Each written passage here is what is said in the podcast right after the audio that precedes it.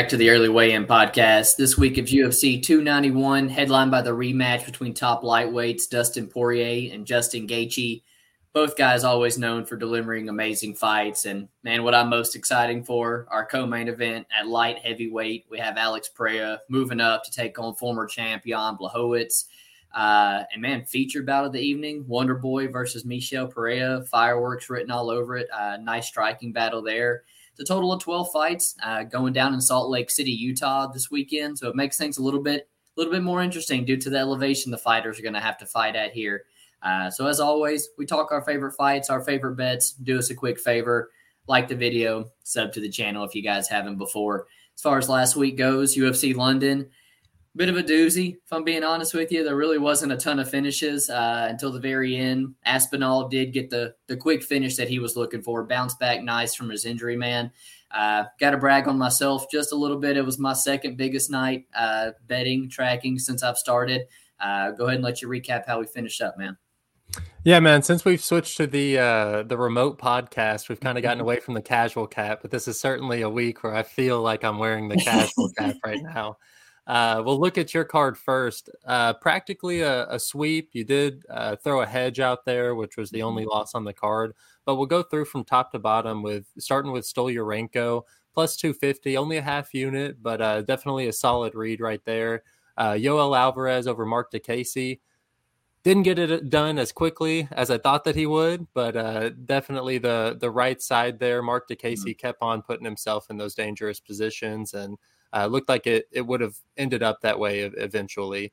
Uh, Michael Parkin, you had two bets on him against mm-hmm. Jamal Pogues. Jamal Pogues, just an overblown, uh, you know, light heavyweight who's maxing yeah. out at the limit mm-hmm. now at heavyweight. Um, I think that that was a really good read. I ended up tailing you on that pick. And then uh, Mahmoud Muradov over Brian Barberena he looked good. He looked good. Uh, I thought that he was going to actually get it done. There were a couple of moments where I thought that he was going to finish the fight. It just didn't end up happening. Uh, Ketlen Vieira over Pannie. That one was probably the best bet on the card. I don't know. That was that at was least the there. first two rounds. Right, the first two rounds it looked like the easiest bet, and then yeah, yeah. I guess you get a little bit of women's MMA as it extends for sure. Um, and then Bruna Brasil over Shauna Bannon. It was a close fight. It was a close yeah. fight. I don't think that you'd remake that bet, but you did get the the win right no. there. Um, Stoliarenko McCann under two and a half rounds. I like that bet for sure. I can't believe how Stoliarenko won it again. That's that's pretty nuts. Um, Eleven um, percent odds, man, on seventy five percent win condition. Pretty nuts. Yeah, that, that was pretty wild. You had uh, Stoliarenko to win by sub in round one plus eight hundred as well to win a couple units. Um, and then the under one or two and a half rounds in the Roberts versus Johnny Parsons fight. I actually didn't get to watch that fight, but uh, hit pretty easy. Uh, slobber knocker, honestly. The boys were slinging. Oh, okay. Okay. Good fight. Uh, what was that? Good fight. Cool, cool. And then, uh, like we talked about, the Diakiese wins round three or decision. That was his win condition, so I definitely understand the hedge there. Uh, you ended up plus 10.38 units with an 86% return on investment. Definitely a night to brag about. Looking over at my card, man, it was tough. Like I said on uh, on the tweet that I gave out, I think there was a quite a bit of variance and then a couple of bad reads on my part. We'll start off with my bad read of the night, which was Josh Culibao over Lerone Murphy.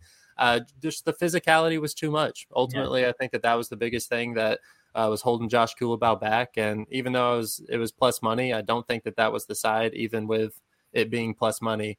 My next bet on Davy Grant, that was a little tough pill to swallow right there. I thought if anything he'd get the home cooking, but yeah. not even about the home cooking. I thought he won that fight. You know, I thought uh, that he pretty easily took that fight on, or at least should have. And so that's a little bit of a tough pill to swallow. Um, quite a big swing right there. Michael. Parkin, like I said, tailed you on that one. Was happy to get in on a six and zero heavyweight uh, against somebody like Jamal Pogues. I think that a plus money spot there is always the spot. Uh, Pogues came Bannon, crying. Pogues came out crying in his uh, like his walkout, and I knew catch the bed before the fight even started. uh, Shauna Bannon versus versus Bruna Brasil. Uh, I was really hoping for some home cooking there because that's what it would have taken to actually win that fight. She made it close, but uh, you know, it, I don't think that she deserved to win. So I, I can uh, definitely eat that one. The Danny Barres fight, this one was actually what kicked off the night. And I was like, you know, okay, this is the type of night I'm about to get here. He looked minus 1,000 for the for the first two and a half minutes. He dropped him twice to the body and just, I don't know, was scared to go into the guard of Filho. I would have much rather have seen him to follow him to the ground than give him the opportunity to stand back up. Uh, but is what it is. Aspinall sub round one. Um, I don't think that the stoppage was early. You know, it, I kind of thought that he was going to let him beat him out a little bit, mm-hmm. uh, but Tybura covered up and Aspinall got it done like he was supposed to. The the sub was a, a long shot, but I did think that Tybura would look to scramble a little bit more than than just laying on his back and accepting mm-hmm. that that uh, beating that he took. Uh, Marc Diakiese versus Yoel Alvarez under one and a half. Um, it was an excellent line. Like I think the majority of them were uh, minus money. Mm-hmm. And it ended up not hitting by a couple of minutes. Uh, I thought right. that Joel's win conditions were before that one and a half round mark, but he ended up being able to sub it or still keep that like submission uh, danger all the way into the second round. Uh, Muradov inside the distance. I don't know, man. It was a setup fight like I thought it was, and Muradov was piecing him up. He was landing all the shots he could. It's just Barberena's uh, toughness. It's like Darren Elkins, man. It's hard to bet against it. And I probably uh, shouldn't have. I had Stoliarenko plus three and a half points. I loved that bet because Stoliarenko yeah. had, you know, value as you, you know, you talked about us hitting it just straight. Um, but I, I did think that she was going to win that first round. And if she didn't get that submission, I thought that it was an easy, well, she's going to win that first round and all judges' mm-hmm. scorecards. So even if she didn't win, I loved that bet. Thankfully, she just cashed it without a sweat. It right. was minus 110, so I was happy with that. And then uh, my last bet of the night, Chris Duncan versus Yanal Ashmoz. I had Ashmoz plus three and a half. And we talked a little bit about this before the pod started. It's just a tough, it, it's tough because, yes, Chris Duncan looked great, but I think that there's a lot of people that could look great against a one handed fighter. Um, so the fact that he didn't get the finish was a, a mm-hmm. little mm-hmm. concerning. And Ashmoz, with one arm, was started to land on him in the third round. And I just feel like it, it could have been a lot different, even if he wasn't going to win the fight. I think Ashmoz could have stole around um, if we actually got to see that fight play out like uh like I was mm-hmm. hoping. Right. Either way, tough, tough night. It was minus 6.99 units, minus 62% return on investment. Um, it's not the worst night I've ever had, but it was definitely a bad night. Hoping to get back on the right track this week. Yeah. Uh, we move on to the main event where the uh, the BMF title is on the line. Uh, in the lightweight division, it's Dustin Poirier versus Justin Gaethje two.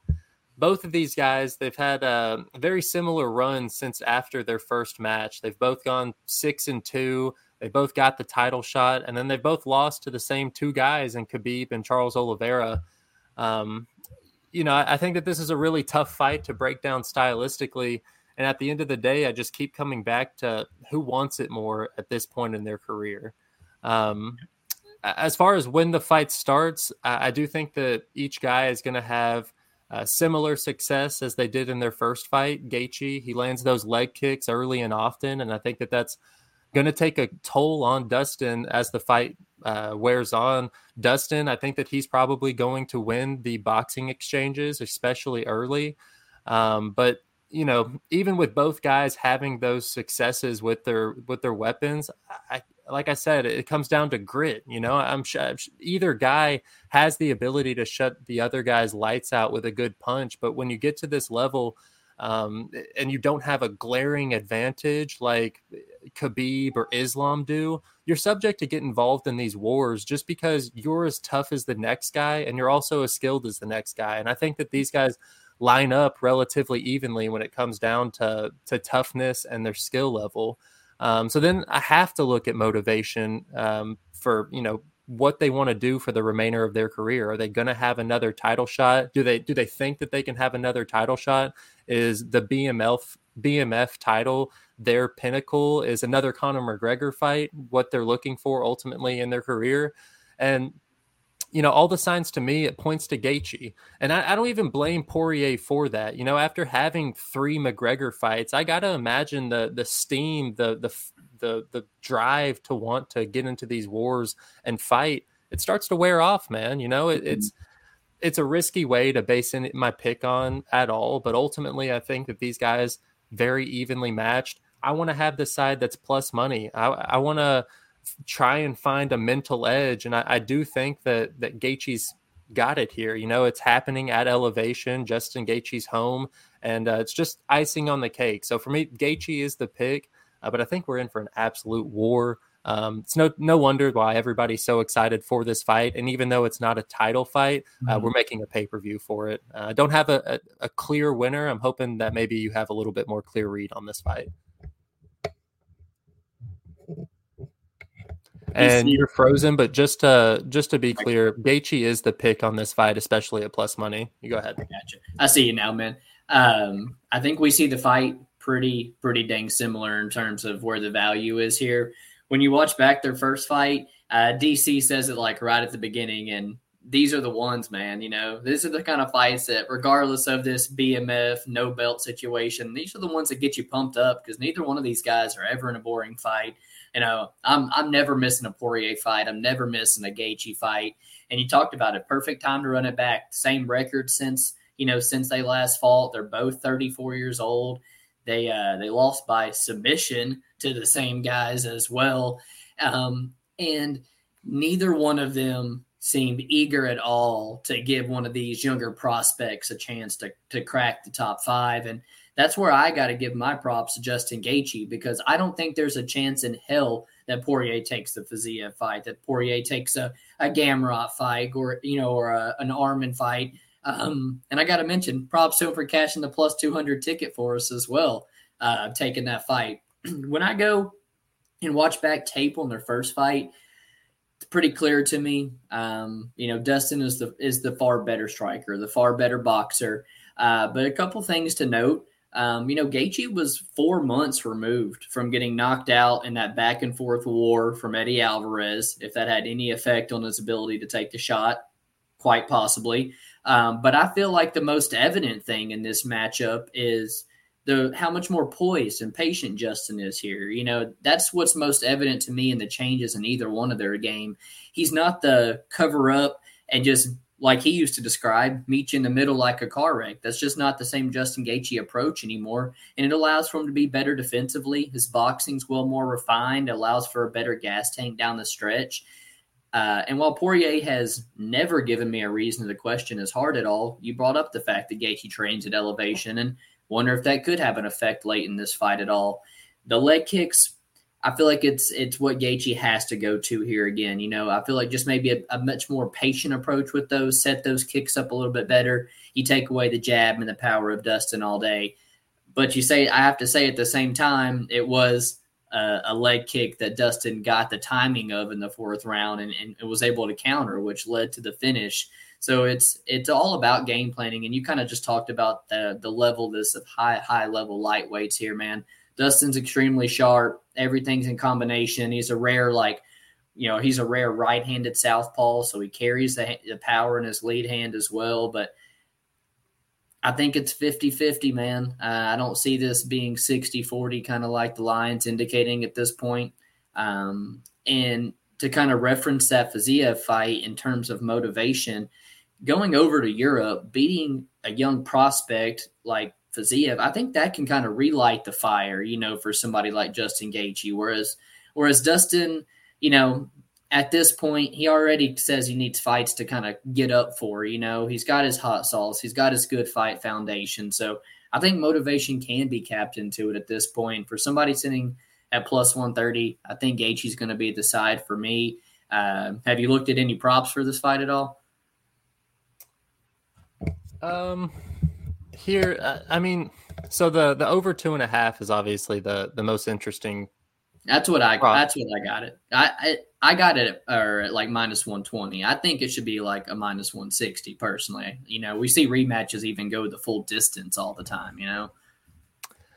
Uh, yeah, it's a tough one to pick. You talked about uh, what fights that Dustin Poirier would actually get up and get motivated for. He was only he was only willing to accept that Michael Chandler fight after Charles Oliveira and Justin Gaethje proved that they could beat beat him. You know, mm-hmm. so getting this Justin Gaethje fight, yeah, man, I do think that this is this all kind of leans to to him being an underdog and and him being the side as well, being at that price tag and just mm-hmm. kind of where Justin's at or Dustin's at in this point in his career. But the under two and a half, uh, it's tough. I think it's a it's a really like hard play to make for somebody who's a fan of MMA, but ultimately, like you see it time and time again at this level. There's there's a there's a different level of warrior in these fighters, and it does prolong fights, especially when they when they get this good. So yeah. I'm, I'm on the over with you, although I don't know if I'm going to be able to find uh, find a, a, play on it. I think it's kind of sticking around there. So um, if I hear some more people that are on that side, I could towards the end of the week be on the same side with you. Nice. Uh, co-main event, what I'm most excited for, man, Jan Blachowicz taking on Alex Pereira. And, you know, with the state of the light heavyweight division uh, in scrambles yet again since the GOAT has left, uh, this could be potential number one contender fight here. I know they even briefly talked about making this for the belt, I think. Uh, Blachowicz, he's coming in here with so much more uh, MMA experience. Uh, but, man, he, he is at the age of 42. And, you know, Blachowicz is somebody that I've kind of always criticized to an extent. I think he's kind of overachieved a bit. Um, I thought his run to the belt kind of included a lot of middleweights, you know, Rockhold, Souza. He fought Izzy. You got to throw in the loss to Thiago Santos. And, uh, you know, his fight against Glover Teixeira, I thought he looked career worst. I thought he was losing to Rakic prior to that injury. Um, and that led me to fade the guy pretty hard against Magomed Ankalaev. And I thought he almost looked career best, you know, uh, outside of him struggling with the wrestling late in that fight he impressed me very much how he was able to match Ankalaev in the stand up. And that was an area that I thought Ankalaev had his number all day. Um, but I think I'll even be more shocked if he were to have success here on the feet. You know, um, I feel like he he kind of has to come out here with the same approach to Izzy. I think he has to put the wrestling singlet on, and for good reason with Pereira showing suspect defense in the past. But he goes out there and initiates the block a blitz, and he might just get absolutely slept, you know, by the left hook like Thiago Santos. You know, you look at the shot that starts the Glover finish, it's a left hook. And any type of success Izzy was really having on the feet, it was, you know, it was with the left hook, man. And that's something that Alex just has made his career off of. And then you kind of address the calf kick, which is a big weapon of Blachowicz. And I think Alex has the better calf kick. I think he does a great job of checking them, and he almost throws it even more like both of them th- like they don't sell it whatsoever. It's just thrown out like very nonchalantly, just very accurate. Um, I just think Pereira has the better one, man. And and you know, I also look at the weight classes that Alex fought in leading up to the UFC, and a lot of them were light heavyweight kickboxing fights. Leads me to think that this drop to middleweight in the UFC was solely to chase Izzy, and I I feel like he's hundred percent healthier um, as a fighter at 205 but then I got to bring up the fact that he's coming out three months removed from a massive KO, and so I, am just torn, man, on, on on the sides here, and especially as it continues to be a pick 'em because I think the winner is going to look minus 500. I think Alex is going to come out here and sleep him, put him away on the feet, or Jan just makes it look extremely easy with the wrestling. And so when I see a volatile matchup like that, um, I'm much more inclined to hit the under two and a half, which is what I did. Um, but I think I'm going to side with Pereira. Like to hear your thoughts. Maybe something similar. Um. Yeah. So I I'm with you. It's it's really hard not to try and simplify the outcome into this of this fight solely based on whether or not Jan can score some uh, some takedowns mm-hmm. early. Mm-hmm. Uh, but that's definitely the first question when breaking this fight down. And I lean towards no, man. You know, I, I think truthfully, the only time that we've seen Jan have any success with his wrestling in recent fights, at least, is that bout with Izzy. Outside of that fight, he hasn't landed a takedown in five years. This being only a three round fight makes me think that he even has less time to get comfortable with the timing of the takedowns than he did in the Izzy five rounder that he was in. Mm-hmm. Um, and you know, the more, like you said, the more time that I think about time spent on the feet with Pereira, um, the more I can picture Jan trying to close the distance and getting clipped with those counters. Pereira having Glover as a main training partner is such an odd thing to cap into this matchup because you know, I, I, mean, essentially, Glover is probably the best possible person to improve your wrestling and grappling against, uh, against in the training room that you could yeah. ask for. But is is it even realistic to think that training with Glover is going to have a profound impact on a 36 year old kickboxer? I'm not I'm not entirely sure. So I don't know if that's going to translate to the upper echelon of fighters who have been doing this their entire life um, and have the capabilities of just getting the fight to the mat.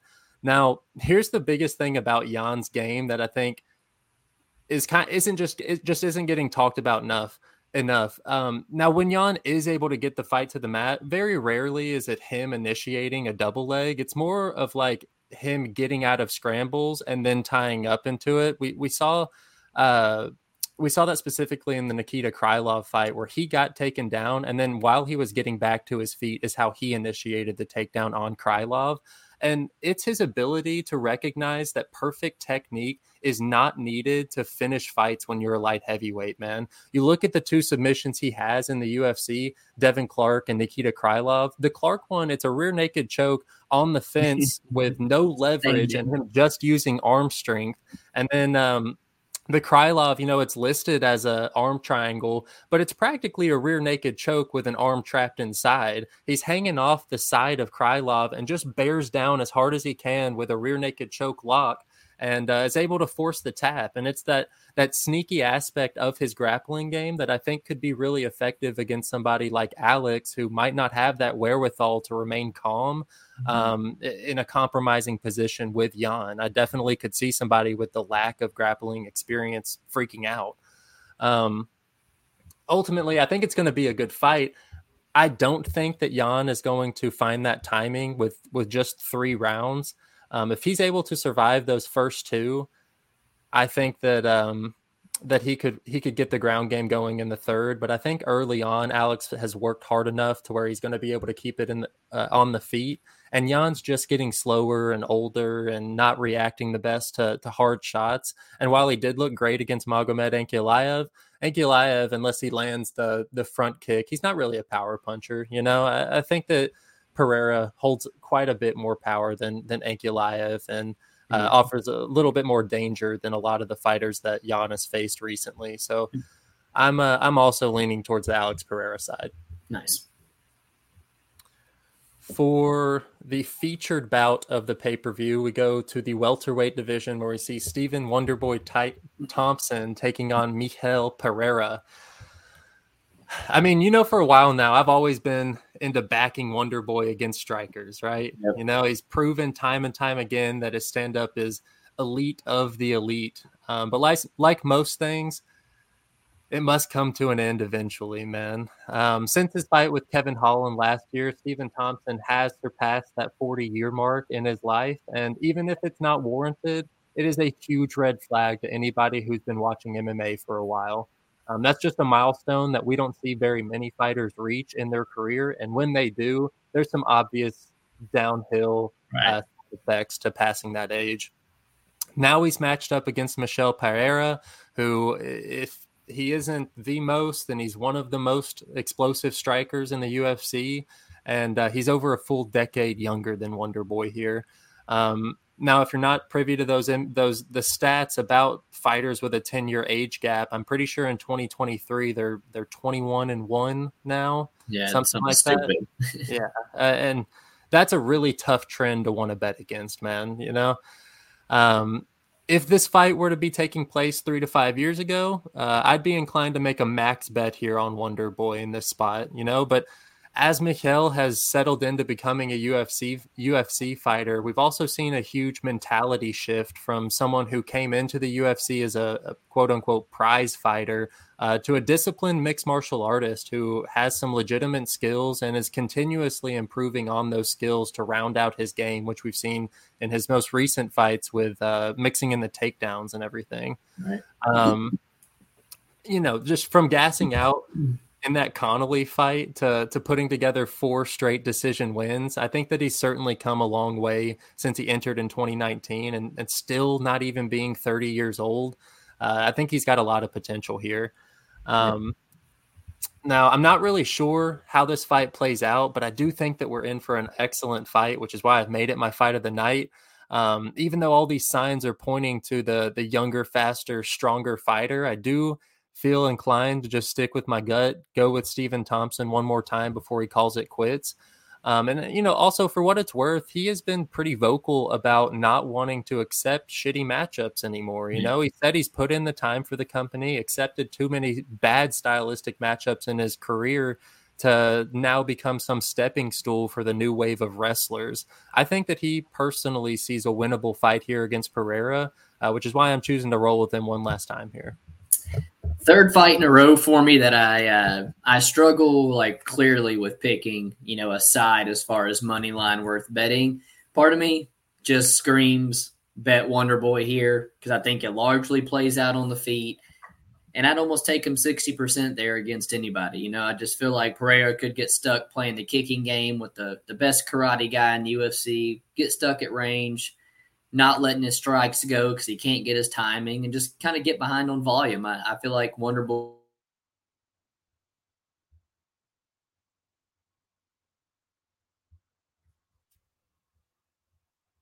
This point, uh, another thing is the kind of the unorthodox style of Michel Pereira. I, I, do think that sometimes when you're as technical as Wonder Boy it is, sometimes it's the really unorthodox guys who could be the most trouble. It's Anthony Pettis throwing a flying Superman punch off the cage. That's the only time you get knocked out in your career, you know?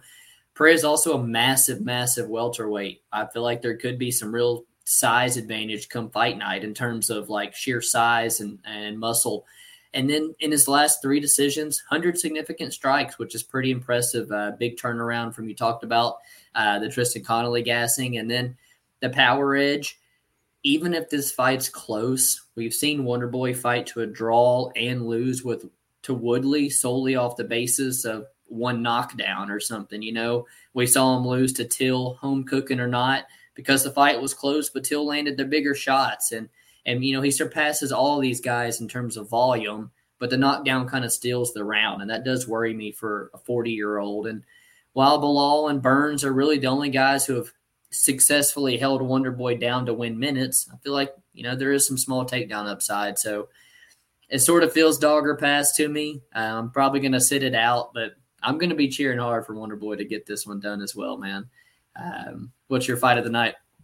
Yeah, you and me both. And yeah, excuse me, this is my fight of the night. Yeah. It is also at welterweight, and it is Michael Chiesa taking on Kevin Holland. Um, initially looking at this matchup, I immediately wanted to put my money on Chiesa. Uh, obviously, a clear grappling edge mm-hmm. um, that that he's going to possess in this matchup, or at least should have in this matchup. Um, but the more and more I looked into it, the more I started to doubt where exactly Chiesa was mentally at this point in his career. He ended up losing two straight fights to uh, Luque and Sean Brady, which subsequently jump started his passion for commentating. And from a fan's point of view, at least, it looked to me like Chiesa was uh, focusing the majority of his energy pursuing that commentary career than he was a fight career. Mm-hmm. Um, now he's looking to make a comeback to the octagon after you know those couple cushy years at the commentary desk to test his skills against big mouth Kevin Holland. And I think from a stylistic point of view, this is an excellent opponent to come back to. You know, Kevin's had issues in the past with just about every wrestler that he's faced. And he's uh he seemed like to me, Kevin seems like the type of guy who isn't taking the fight game serious enough to patch those holes as mm-hmm. he's continuing in his career. Um now there are some obvious red flags when uh, you know it comes to the game of Kevin Holland. Uh, I think that he's a different animal at 170 pounds, though. You know, his work, work, rate has jumped up significantly. Um, you can actually see that size advantage that he holds at, at welterweight, and I think that here he's going to have more dangerous weapons off his back than we've seen whenever he is getting held down at 185 pounds um, just strictly because of that length. And I, I think that that's going to force Michael or Chiesa to to work rather than just lay on top of him. Um, now, there's one fight that point that sticks out into my head, and I can remember betting Neil Magny at the same price tag. It's like minus one forty five. As I'm pretty sure I laid two units on him uh, against Michael Chiesa, and it was a day fight. Like it was a day yeah. fight card, or something.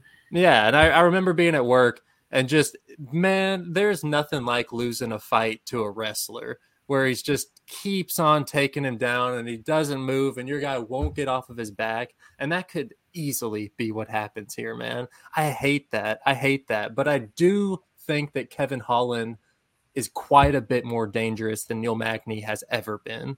You know, and that that's kind of what I'm leaning on in this fight. Mm-hmm. I think that there's a world where where Chiesa comes out here and gets a quick sub on Kevin Holland, who's shown those grappling deficiencies against people like Hamzat. But I, I also think that there's um, a fight where Kevin is able to extend it past that first grappling exchange, and it's going to break the will of Chiesa, who I suspect has has lost a little bit of that dog in him, and a dog that, in my opinion, was already a little suspect before he started his commentary job. So now you've got him at 35 years old, thinking that he's got a good stylistic matchup, and I think that he's got a little bit of that you know Dom Cruz mentality where it looks really easy from that commentary booth, but when you get back in there against the guys who like Kevin Holland, who's only 30 years old, uh, man, he's got a lot of dangerous aspects to his game, and he might be in for a rude awakening. So I, I lean towards Kevin Holland, but I think that this fight is going to be a banger. So it's why it's my fight of the night.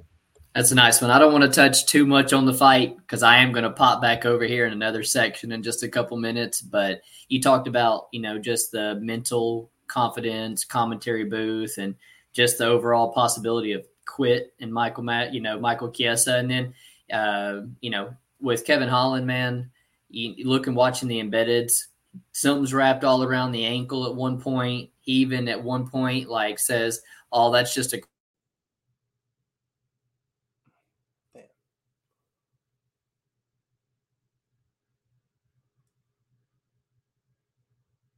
boy fight as well. Um, I think this is another fight where there is a possibility um, that we could see a finish, and I, I think you got a, a, really good fight, man. Uh, far as my fight to pick uh, for fight of the night, I went to the heavyweight division where we see the Black Beast, Derrick Lewis, taking on Marcos Rogerio de Lima. And you know, Derrick Lewis is no one who needs an introduction at this point. Most UFC KOs always takes advantage of the microphone, uh, but the Derrick Lewis that we all that we all knew and loved is is long gone, in my opinion. You know, lost four of his last five, all by finish. Man, two of them are pretty like bad knockouts. You know, it, he just seems to not be able to take the shots he can anymore. Gane and Spivak just beat him pillar to post and, and literally made him quit, you know, and he's always been one that we've kind of been considered a quitter in our books to begin with. Now at 38 years old, the guy knows he's not getting a title shot. All these prospects already beating him. So it brings you to question the guy's motivation, as he's always been one that's just fighting for money, been vocal about it, you know. So there's a big fear that this guy's just absolutely showing up for a paycheck on Saturday. Uh, to his props, you know, made a living on that next level power. Uh, that fuck you, get up strength from side control that he has. You know, we've seen him down on the scorecards to Volkov, Tybura, Travis Browne, and the guy just needs one shot, you know, and knockouts of Curtis Blaydes tape man, uh, it just it tells me that I got to side with DeLima here. You know, in my opinion, the guy should probably be on a five fight win streak. I think the careers for these guys are trending in clear different directions, and I think he has the power to put him on the uh, to put Derrick Lewis away on the feet, and I think he's a whole lot faster as well, which will be a big difference.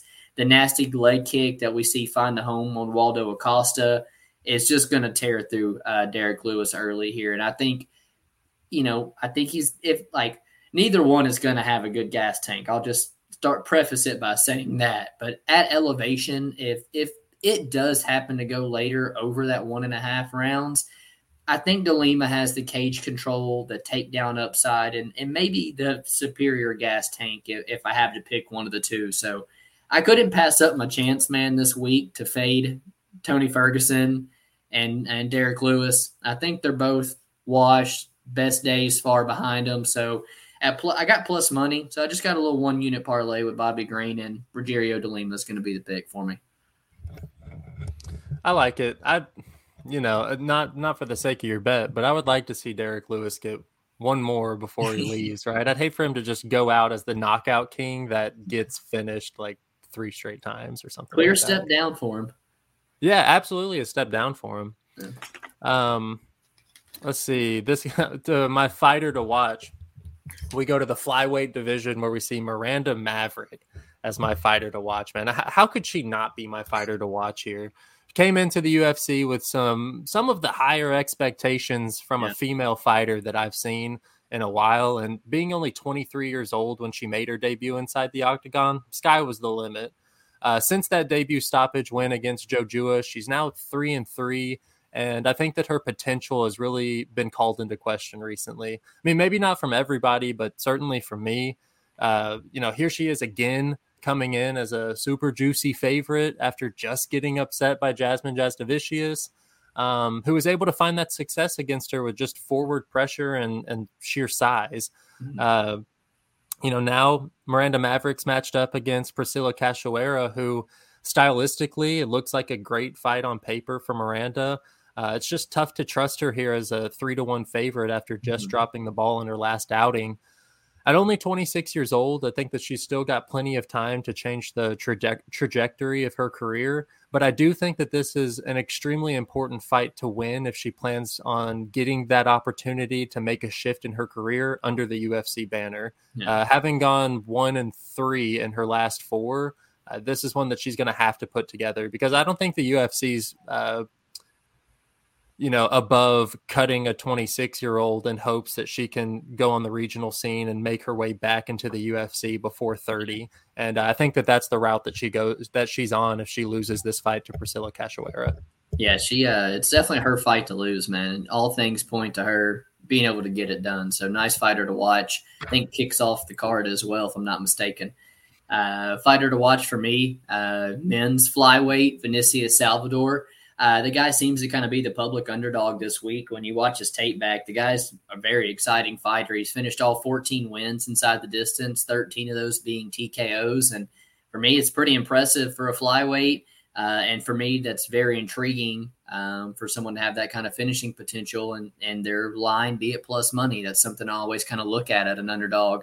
Um, the biggest level uh, or the biggest knock on this guy is, is the level of competition. Now, I, I again got a reference. He's finished every single one of these guys, but there are times where he's fighting guys with no professional fights where he has 10 or more professional fights, you know, and, you know, not the things you like to see. Uh, but on the feet, man, I think Vinicius is a better striker. So, you know, at plus money, he has finishing upside, and I think he holds an advantage here.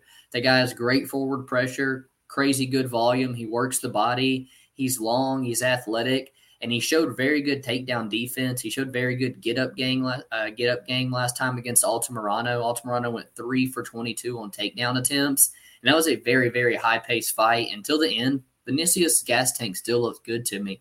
In terms of Vergara, um, again, I, I, think he's outclassed on the feet. I think he needs to wrestle here to, to have success against Vinicius. And here's the thing the guy's not attempted a single takedown in his four UFC fights or his Dana White's Contender Series fight. It's it's never been in the game plan for him in a fight before, and and so if he if he does come out here and use it, you know, cool. It's just something he's never shown me that he's used before. I've also seen this guy hurt on the feet by Kleydson Rodrigues. Um, and Daniel Lacerda, both guys who just don't have the gas tank to keep the pressure on, like I think Vinicius does. And although it's Tatsuro Taira, you know, I've seen someone who's able to go out there and land takedowns on CJ as well. So ultimately looking at the fight, to me, it feels 50 50 at worst. You know, I, I, hate joining the public underdog, but I do understand why people jumped on it. And I, I do agree as there being some value here. So, Vinicius Salvador, uh, Salvador, my fighter to watch this week, man, as he tries to get his first UFC win. I like it. I like it. That's a fight that I haven't looked too much into, but uh, maybe I'll end up on the same side as the week comes closer. Uh, for my underdog pick, it would have probably have been Justin Gaethje, but we've talked about him just enough. Mm-hmm. Um, so for me, I know that this is against your pick, but at mm-hmm. current odds, I think Uros Medic is a good underdog right now.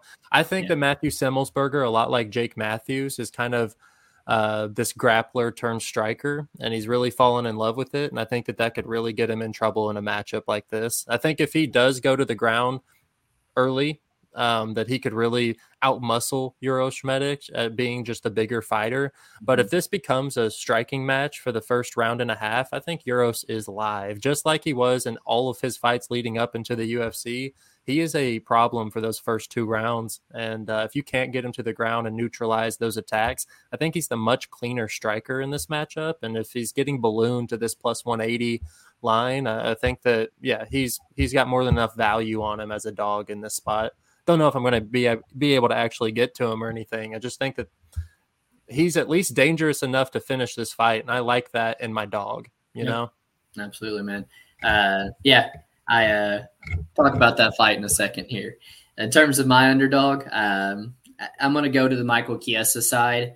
Uh, it's kind of why I just didn't touch base on it a bunch earlier, but uh, I got a one unit shot on him here. And in, in terms of it was just kind of like an auto bet for me at this point. You know, I, I do understand the concerns, the two year layoff, the comfy spot behind the commentary booth. He's 35 years old and he's got the disadvantages in just about every physical attribute here. Styles make fights, man. And, and when, when that guy that I think has the superior wrestling, and I've seen wrestling cause uh, Kevin Holland issues at plus money, that's that's tempting to me, man. I, I can also guarantee Chiesa to go out here and wrestle. The guy's landed a takedown in 16 of his 17 UFC fights. He has great jujitsu, man. Uh, and I think he has higher submission upside than guys like Brunson, guys like Vettori, guys like Darren Stewart. I think he's far more first on the ground than those guys are in terms of being able to finish a fight. Um, but if need be, he's not afraid to just ride out control like the Neil Magny fight and just make it boring.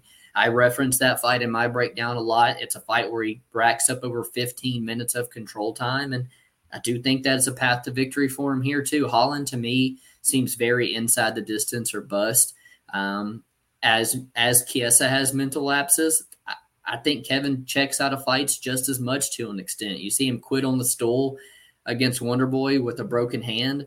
You see Ashmoz fight a full 15 minutes with a broken hand. You know, you see Josh Emmett fight 20, 15 minutes with tearing everything in his knee, and Kevin Holland in a close fight, you know, is, is staying, letting Wonder Boy back to his feet, is quitting on the stool. I can't lay juice on that type of fighter. I also think potential of injuries and stuff. Looking at the embeddeds, I think he has bad cardio as it is, and in elevation, I can see Kevin Holland having nothing left come round three. Um, I did bet the under two and a half here, but uh, it was a must play for me for Chiesa at plus 130 this week. Very nice. Very nice. Um, we move on to the prop section of the podcast. I don't love the odds. I don't love the odds. I was wishing it was a little bit juicier, but it is my prop of the week. It's it's uh Stephen Thompson by decision. I, like I think that that's his win condition. I don't think that there's any world where he knocks out Michel Pereira. He Michel actually has an excellent chin. He's been caught yeah. a couple times and just kind of walks through it. He's a physical brute in that division, um, and I think that if he where he lacks the technical skills to touch up Stephen Thompson, he has all the durability. And I just think that, you know, we're subject to see Stephen Thompson just outclass him here. And I'd be much I'm much more inclined to play Stephen Thompson by decision plus 160 than I am laying juice on him here as a favorite at minus yeah. 150. So uh, my prop of the week is Thompson by decision. I like it. I think that's his best path to victory as well. Uh, prop for me, I'm going to go Miranda Maverick versus Priscilla Cachoeira under two and a half, minus 115, minus 110 on some books. Um, I think Mavericks bouncing back from career worst performance, dropping the ball as a big underdog, where she got out grappled by, you know, just not basically being less physical. I don't know how many times we got to see size be the deciding factor in women's MMA.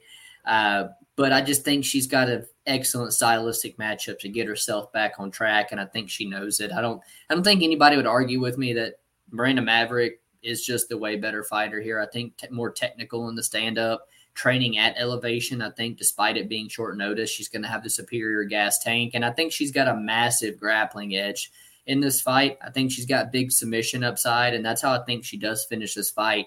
Uh, Cachoeira, of her last five fights, four of them have finished inside the distance, win or lose. The fight with Ji Yeon Kim was a back and forth, drag them out, slobber knocker, man. Um, and there's also the small chance that we do see Maverick Gas here on short notice trying to grapple so heavily in Cachoeira, get that knockout in the, you know, late the second, third round or something. She girl's got good power and, and good killer is, instinct. Um, I just I think the style of Cachoeira also lends to hitting the under two and a half on her own. I think the number is very generous for just a Cachoeira fight. And now I think she's severely outclassed. You know, um, she's taken her best, biggest step up in competition, in my opinion, since fighting Valentina Shevchenko. And I think Maverick's going to get her down and, and finish her on Saturday, man. I like it.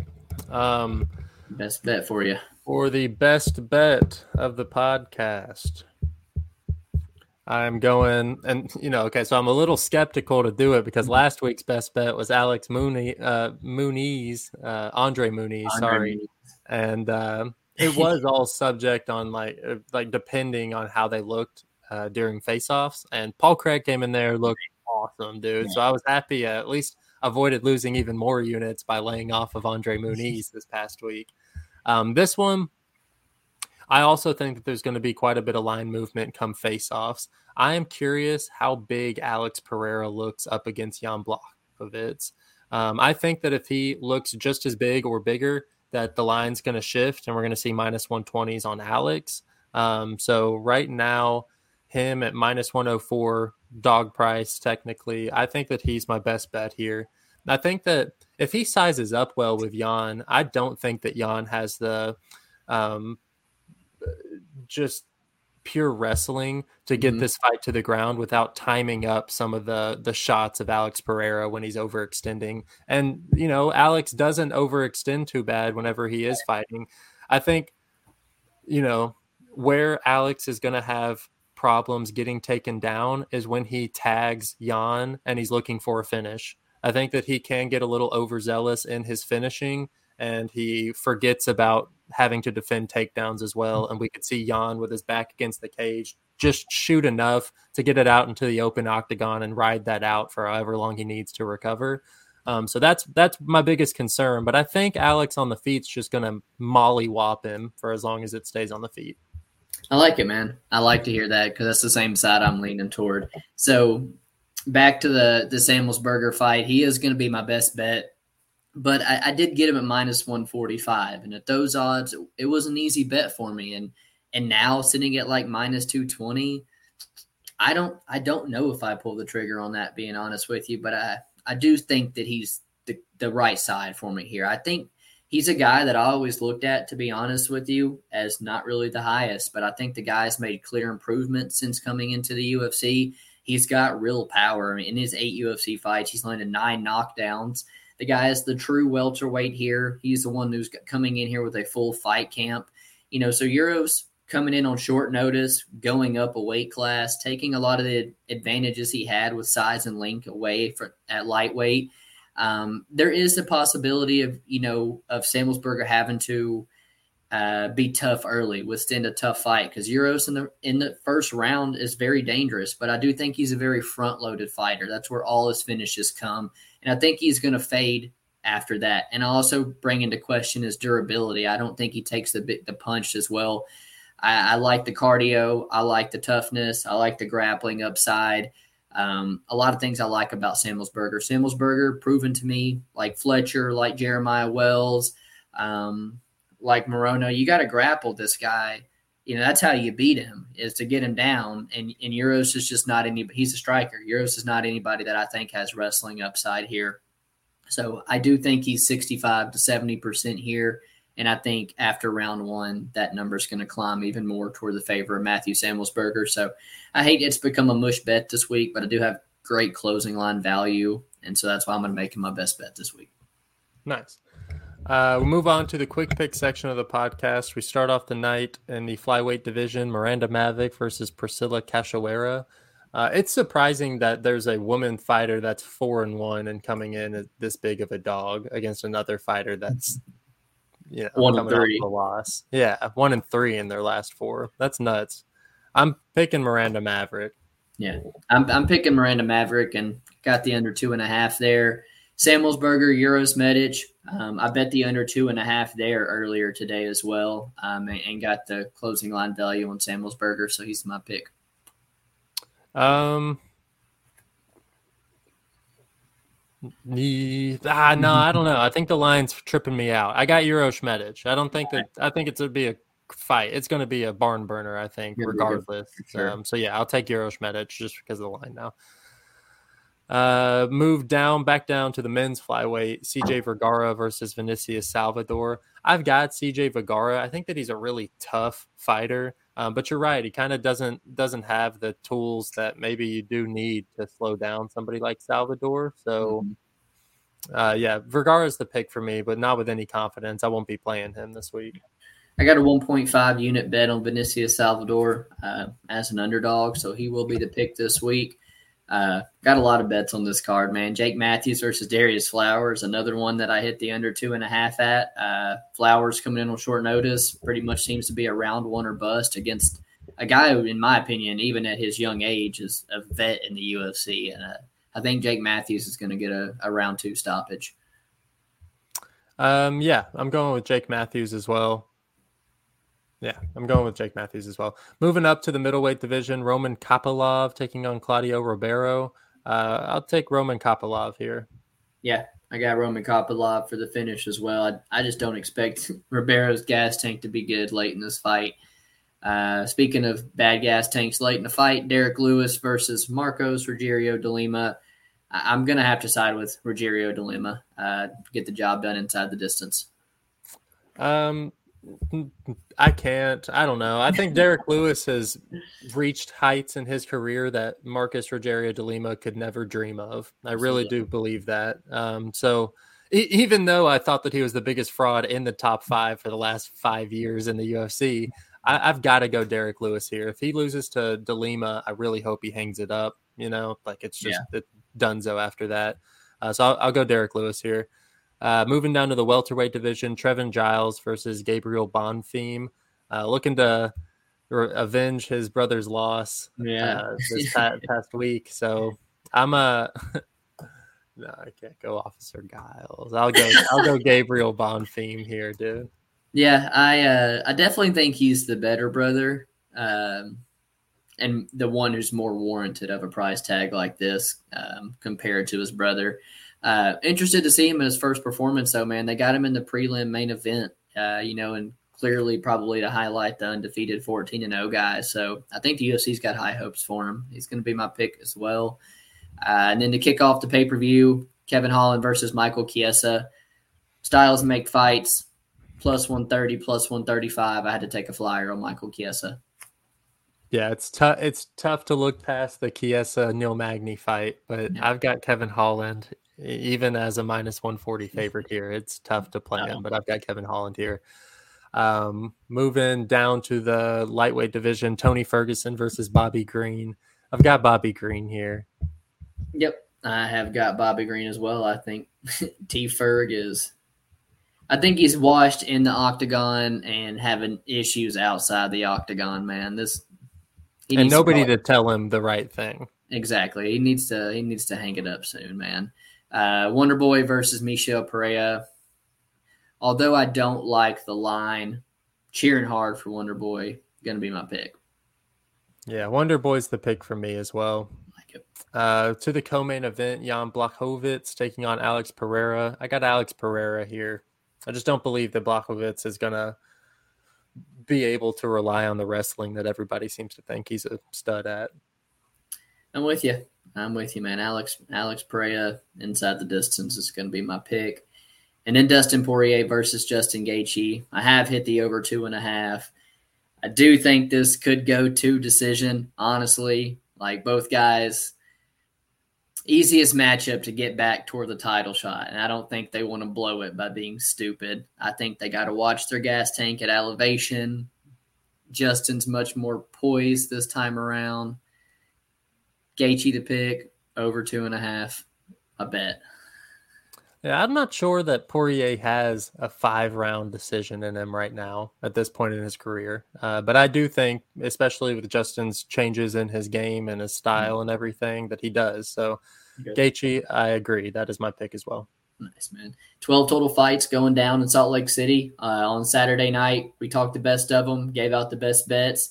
Hopefully they cash this week, and we'll see you guys next week. Peace.